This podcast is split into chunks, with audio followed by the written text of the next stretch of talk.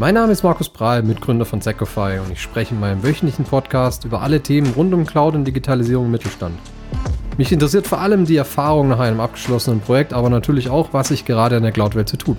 Und damit würde ich sagen, starten wir.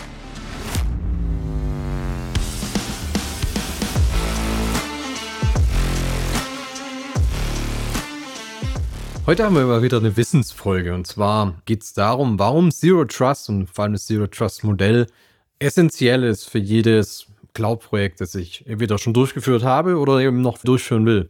Heißt, warum soll ich mich mit dem Zero Trust beschäftigen, wenn ich ein Cloud-Projekt, ein Digitalisierungsprojekt vor der Brust habe? Darüber wollen wir heute sprechen.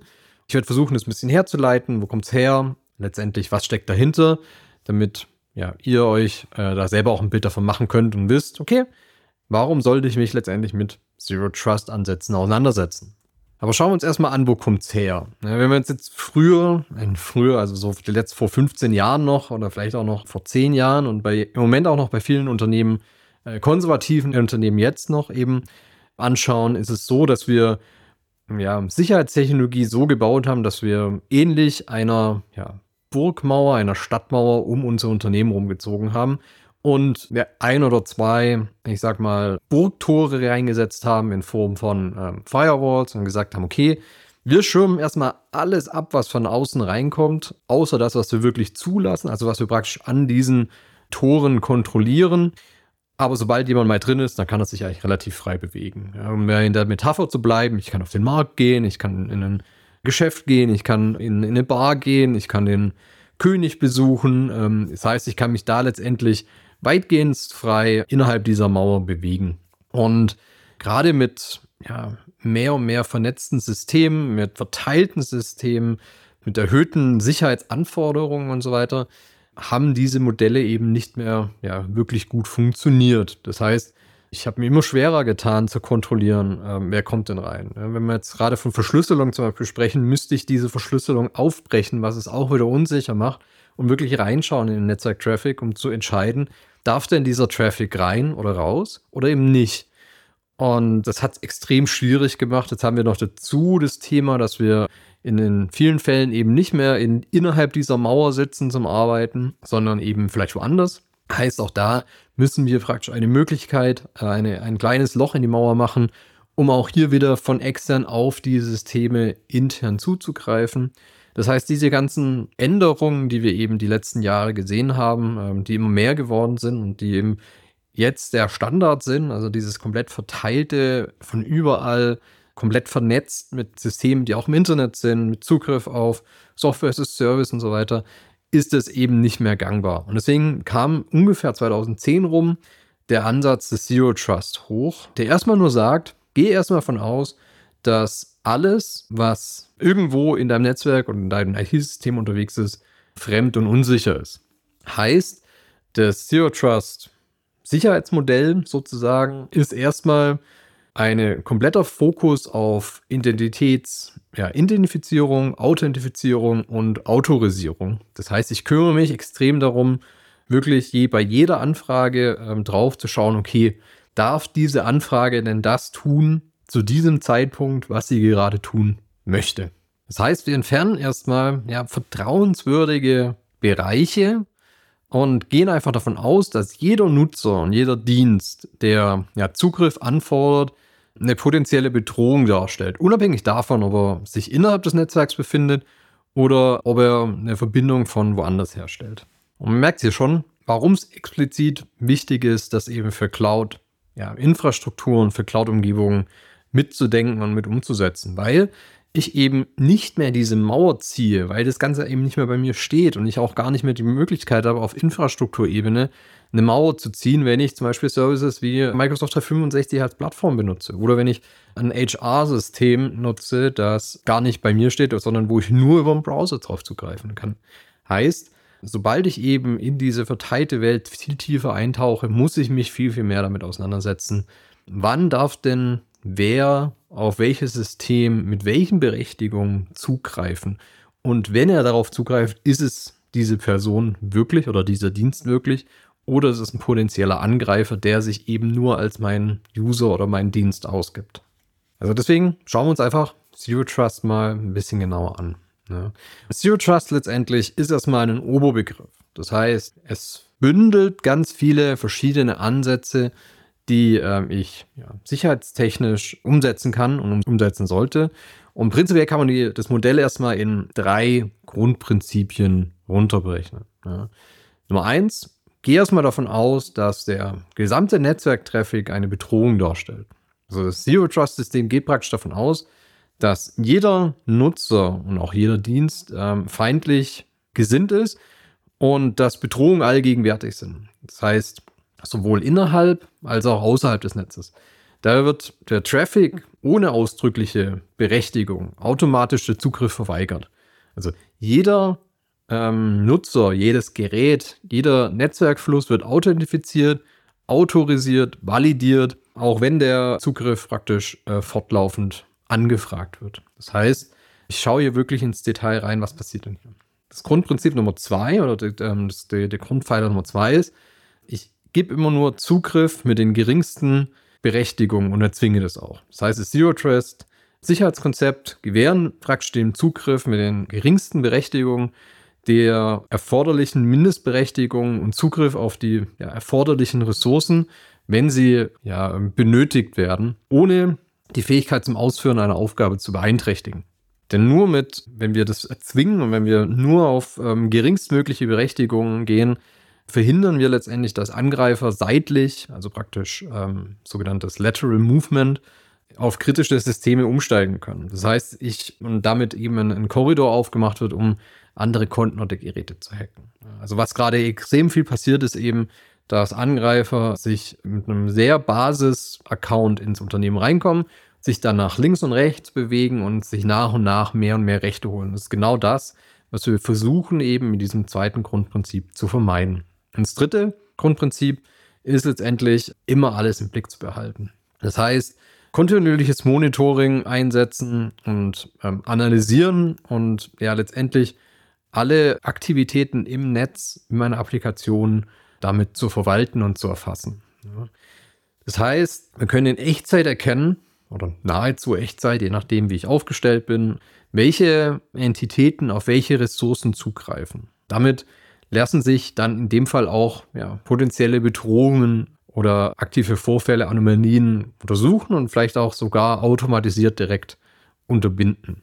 Für all die oder für diese drei Grundprinzipien gibt es in Microsoft Azure, in AWS, in Google, aber natürlich auch in den, ähm, ich sag mal eher plattformfokussierteren äh, Systemen wie jetzt Microsoft 365 Antworten darauf. Das heißt, es gibt vorgefertigte Lösungen, auf die ich zurückgreifen kann, um eben solche Themen zu implementieren. Das schauen wir uns oder sprechen wir jetzt gleich mal drüber, was man da letztendlich machen kann. Letztendlich ist es aber einer der Grundpfeiler, warum wir auch der Meinung sind, dass ich mit, ja, mit Cloud-Migration und mit einer Nutzung von Cloud-Lösungen sicherer aufgestellt sein kann, wie ich ähm, in meinem eigenen Netzwerk bin. Einfach weil ich sehr, sehr einfach auf diese vorgefertigten Prozesse, auf vorgefertigte Implementierungen und auf Software zurückgreifen kann, weil eben in der Cloud das schon komplett mitgedacht ist und ganz, ganz tief auch integriert ist in die Umgebung letztendlich. Aber was mache ich jetzt, wenn ich mich jetzt zum Zero Trust Konzept nähern will? Wenn ich mir sage, okay, ich will mich damit auseinandersetzen, ähm, ich will zumindest mal die ersten Schritte machen, auch wenn ich noch keine Vollintegration habe, wie gehe ich es an? Und der erste Punkt, um den ich mich immer kümmern muss, sind Identitäten und wo diese Identitäten wie verwaltet sind. Und da sind wir bei im deutschen Mittelstand sehr, sehr schnell bei Azure Active Directory oder Entra ID, wie es jetzt inzwischen heißt. Heißt, mein Identitätenpool, wo ich äh, erstmal alle User mit ihren ganzen Merkmalen zusammen gespeichert habe, weil da mein Angriffspunkt ist, um mit den, diesen Identitäten eben zu arbeiten. Kommen wir gleich nochmal dazu. Dazu sollte ich natürlich meine Infrastruktur kennen, weil ich kann natürlich zum einen auf Identitäten ansetzen und das muss ich auch, wenn ich mich über zum Beispiel Sachen wie auch Zugriff von Fremdgeräten auseinandersetze. Aber wenn ich mich zum Beispiel noch einen zusätzlichen Layer mit reinsetzen will, falls ich noch zusätzliche Kontrolle mit reinbringen will, dann muss ich mich auch über Management von Geräten auseinandersetzen. Also auch hier deutscher Mittelstand sehr, sehr schnell Intune, einfach durch die große Integration und die Möglichkeit, hier die Geräte relativ einfach vom Smartphone bis zum, zum Laptop und PC zu verwalten und auch ja, zu managen. Also wenn ich mich um die zwei Themen gekümmert habe, Identitäten und um die Geräte letztendlich, dann habe ich schon mal alles im Zugriff. Das heißt, ich habe einen Blick darauf, wer ist bei mir unterwegs. Und zu Identitäten gehört natürlich auch gewisserweise die Service-Accounts dazu.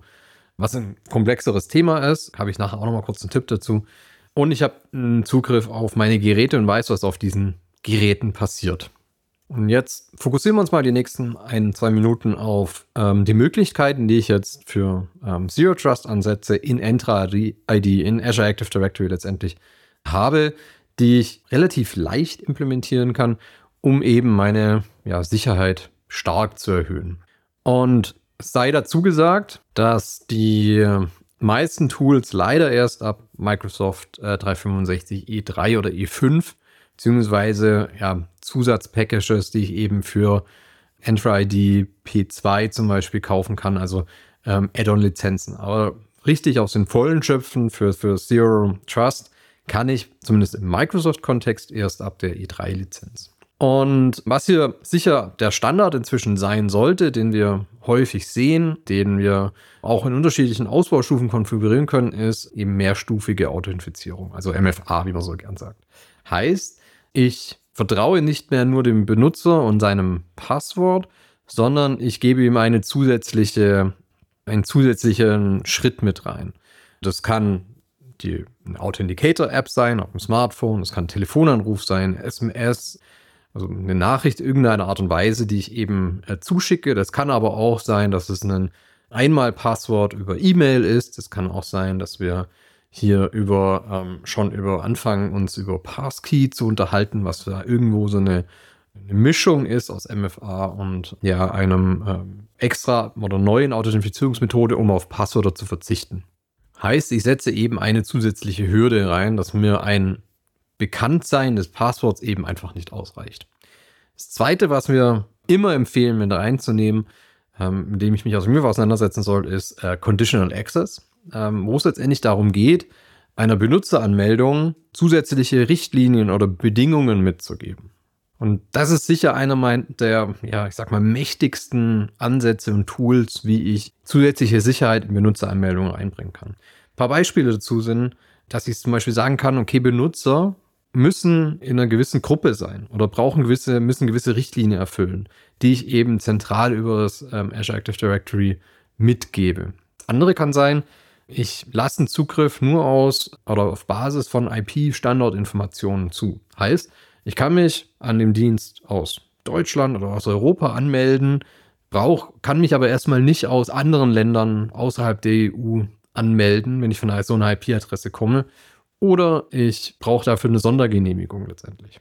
Ich kann aber auch sagen, dass ich zum Beispiel Zugriff auf bestimmte Systeme nur erlaube, wenn mein Gerät, von dem ich komme, gemanagt ist und einen aktuellen Viren-Pattern hat und vielleicht noch irgendwelche anderen ja, Regularien erfüllt. Das heißt, ich kann hier eben das, als, das Gerät als, zusätzlichen, als zusätzliches Sicherheitsmedium dazu nehmen. Ich kann auch Rückschlüsse zum Beispiel ziehen aus ich sag mal, Erkennung von, von Risiken in Echtzeit. Heißt, ich erkenne beispielsweise ein riskantes Benutzer- oder Anmeldeverfahren, heißt ganz, ganz oft Passwort versucht. Oder ja, ich komme von einem Bereich, der eben nicht üblich ist für den Benutzer. Und ja, letztendlich kann ich das alles jetzt noch auf Anwendungen, die eben mit meinem Azure Active Directory Entra ID verbunden sind, nochmal granular steuern. Das heißt, ich kann sagen, auf die HR-Software habe ich nur Zugriff, wenn ich von einem gemanagten Device komme, das im, meinetwegen im deutschen IP-Adressbereich ist. Auf eine andere Anwendung, die ich vielleicht nicht so kritisch sehe, lasse ich lockerere Regeln zu. Also hier habe ich dann auch noch die Möglichkeit, eben über Conditional Access Unterkategorien oder ja, anwendungsspezifische Regeln mit reinzunehmen, was es ganz interessant macht. Eine weitere Möglichkeit, die ich noch machen kann, ist beispielsweise ähm, ja, ex, extra Kennwortschutz zu aktivieren. Damit kann ich zum Beispiel erkennen, ob und auch diese Blockieren von bekannten Kennwörtern durchführen oder schwachen Kennwörtern durchführen. Ich kann auch Kennwörter ausschließen, die beispielsweise den Unternehmensnamen im Kennwort beinhalten oder den Nachnamen oder so.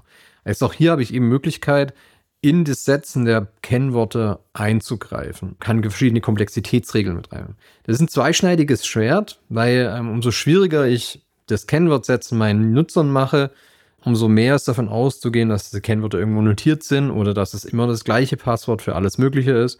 Heißt, bevor wir uns hier extrem in die, ja, ich sag mal, Kennwortschutz-Ecke ja, begeben, würden wir in dem Fall zum Beispiel empfehlen, uns mehr mit Passwortmanagern auseinanderzusetzen, die dann zum Beispiel ja, kryptische ähm, oder ja, Passwörter letztendlich setzen und diese speichern, ohne dass der User das überhaupt wissen muss. Und wenn ich mir jetzt über diese ersten Themen mal Gedanken gemacht habe, dann sollte ich mir noch zusätzlich Gedanken machen, okay, wie gehe ich denn mit privilegierten Nutzern aus? Ja, die bringen ein höheres Risiko, weil die natürlich viel, viel mehr Rechte und Zugriffe haben. Und auch hier gibt es verschiedene Ansätze, die wir in so Zero Trust Umgebungen sehen. Das eine sind, dass wir natürlich personalisierte Accounts haben sollten. Einfach, dass wir viel, viel einfacher nachvollziehen können, wer hat denn wann auf was zugegriffen und vor allem eben auch personalisierte Accounts leichter sperren zu können und auch viel einfacher mit Regeln belegen zu können, weil wir uns sicher sein können, dass zum Beispiel Administrator A eigentlich immer aus Frankfurt zum Beispiel drauf zugreifen sollte. Soll, wenn der jetzt mal auf, aus, ich sag mal, Mallorca zugreift, dann sollten wir zumindest mal ein Alarming haben und dass wir besser draufschauen können, was passiert denn da, warum ist denn da ein komischer Zugriff. Wenn ich jetzt aber einen ja, geteilten Administrator zum Beispiel habe, dann ist es alles viel, viel schwieriger. Heißt, personalisierte Accounts, die wir möglicherweise mit Einmal-Kennwörtern versehen, die beispielsweise auf bestimmte Infrastrukturen nur über Jump Hosts zugreifen können, heißt irgendwo eine virtuelle Maschine, auf die ich mich mit meinem normalen Nutzer erstmal verbinde und nur von dort aus kann ich beispielsweise dann mit meinem Admin-Account administrative Tätigkeiten durchführen. Das heißt, das ganze Handling von administrativen oder privilegierten Accounts ist nochmal eins obendrauf, wo ich hier ja nachvollziehen kann, okay, was passiert denn hier? Und jetzt habe ich natürlich gerade in Hybrid-Szenarien die Herausforderung, dass meine Cloud-Welt alles gut und schön ist, aber wenn ich diese, ich sag mal, ja, die gleichen Regeln auch auf mein On-Prem-Thema ziehen will, brauche ich noch ein bisschen was extra. Hm. Und das heißt, ich müsste mich beispielsweise auch mit Multifaktor-Identifizierung für Zugriff für meine On-Prem-Themen kümmern. Jetzt ist es so, dass wir eben gerade im deutschen produzierenden Mittelstand eigentlich als Standard Hybrid-Cloud-Szenarien haben.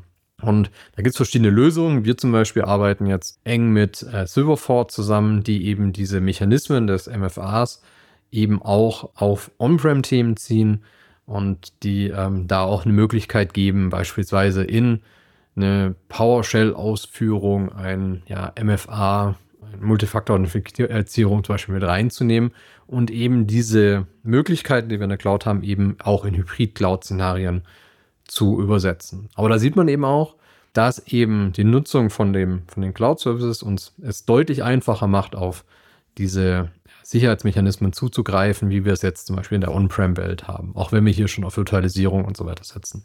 Und was wir jetzt natürlich hatten, war natürlich sehr stark ja, Microsoft 365 fokussiert.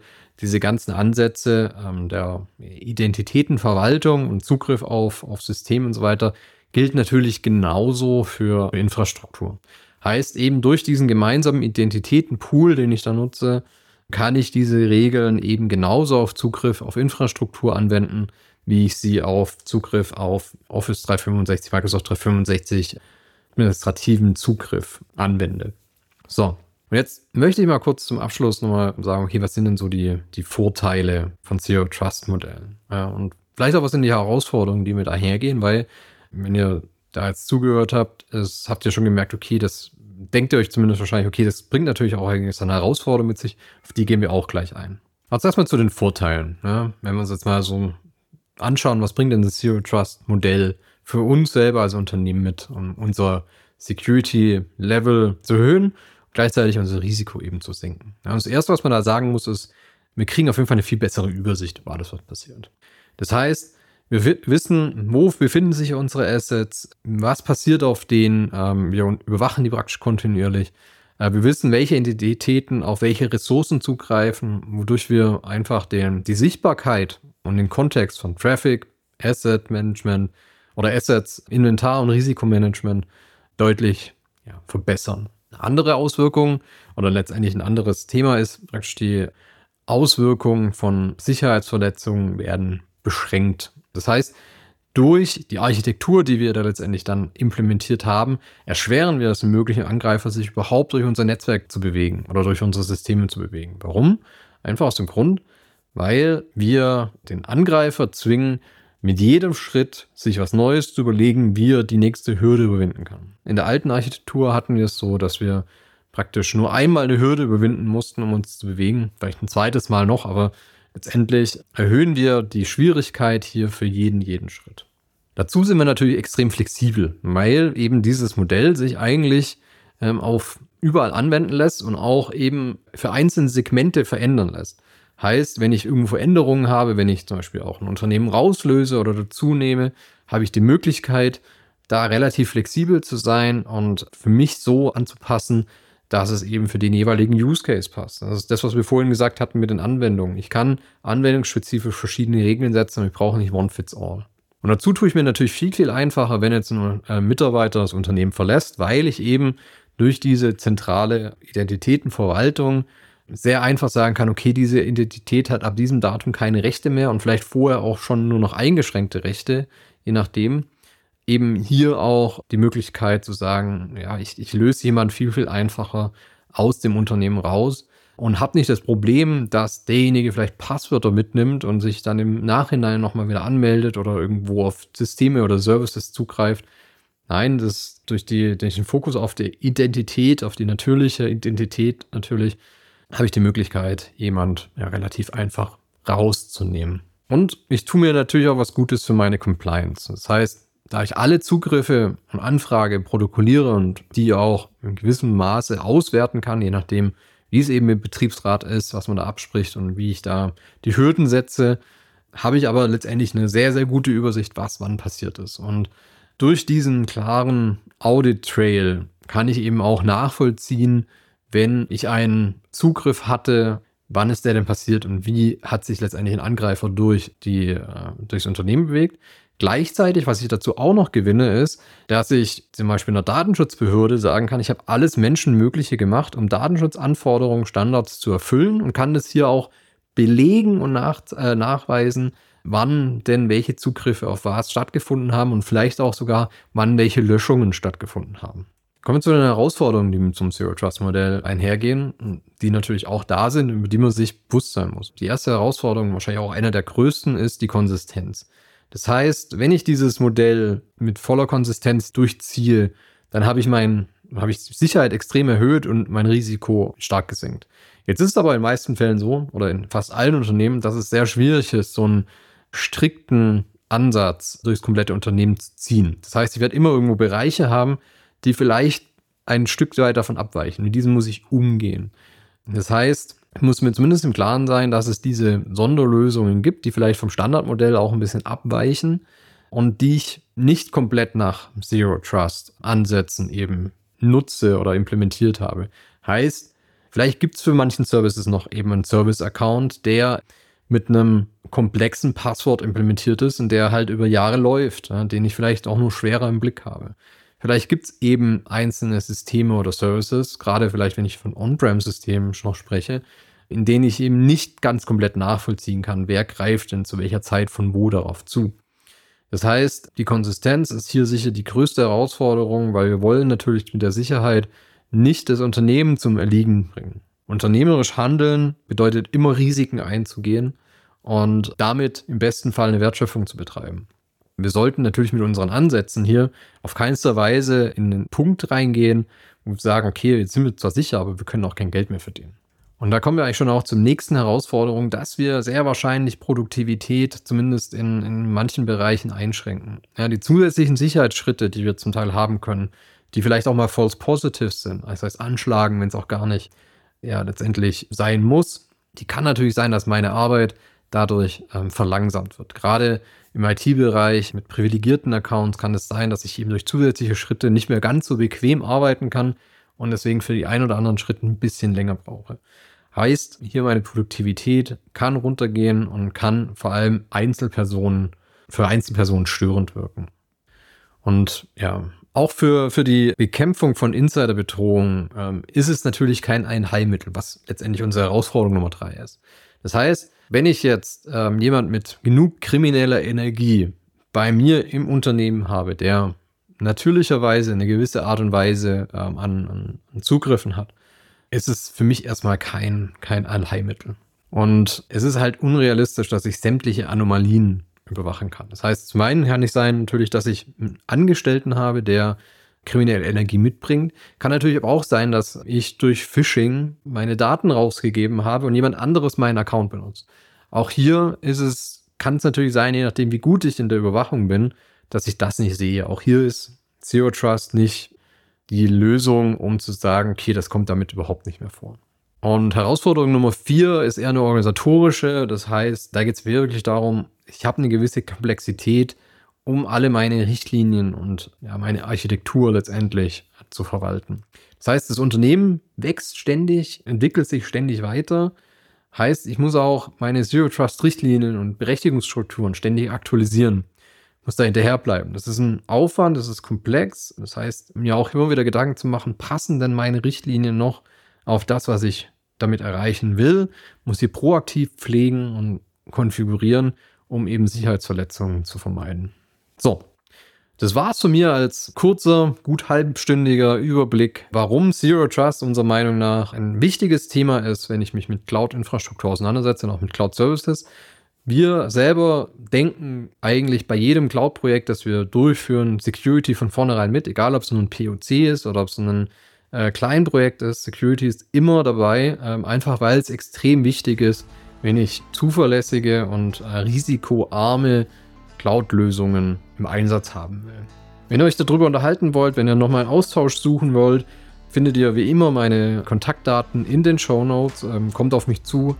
Ich tausche mich hier gerne aus und freue mich umso mehr, wenn wir euch natürlich bei eurem Cloud-Projekt damit helfen können. Und damit sage ich vielen Dank fürs Zuhören und bis nächste Woche.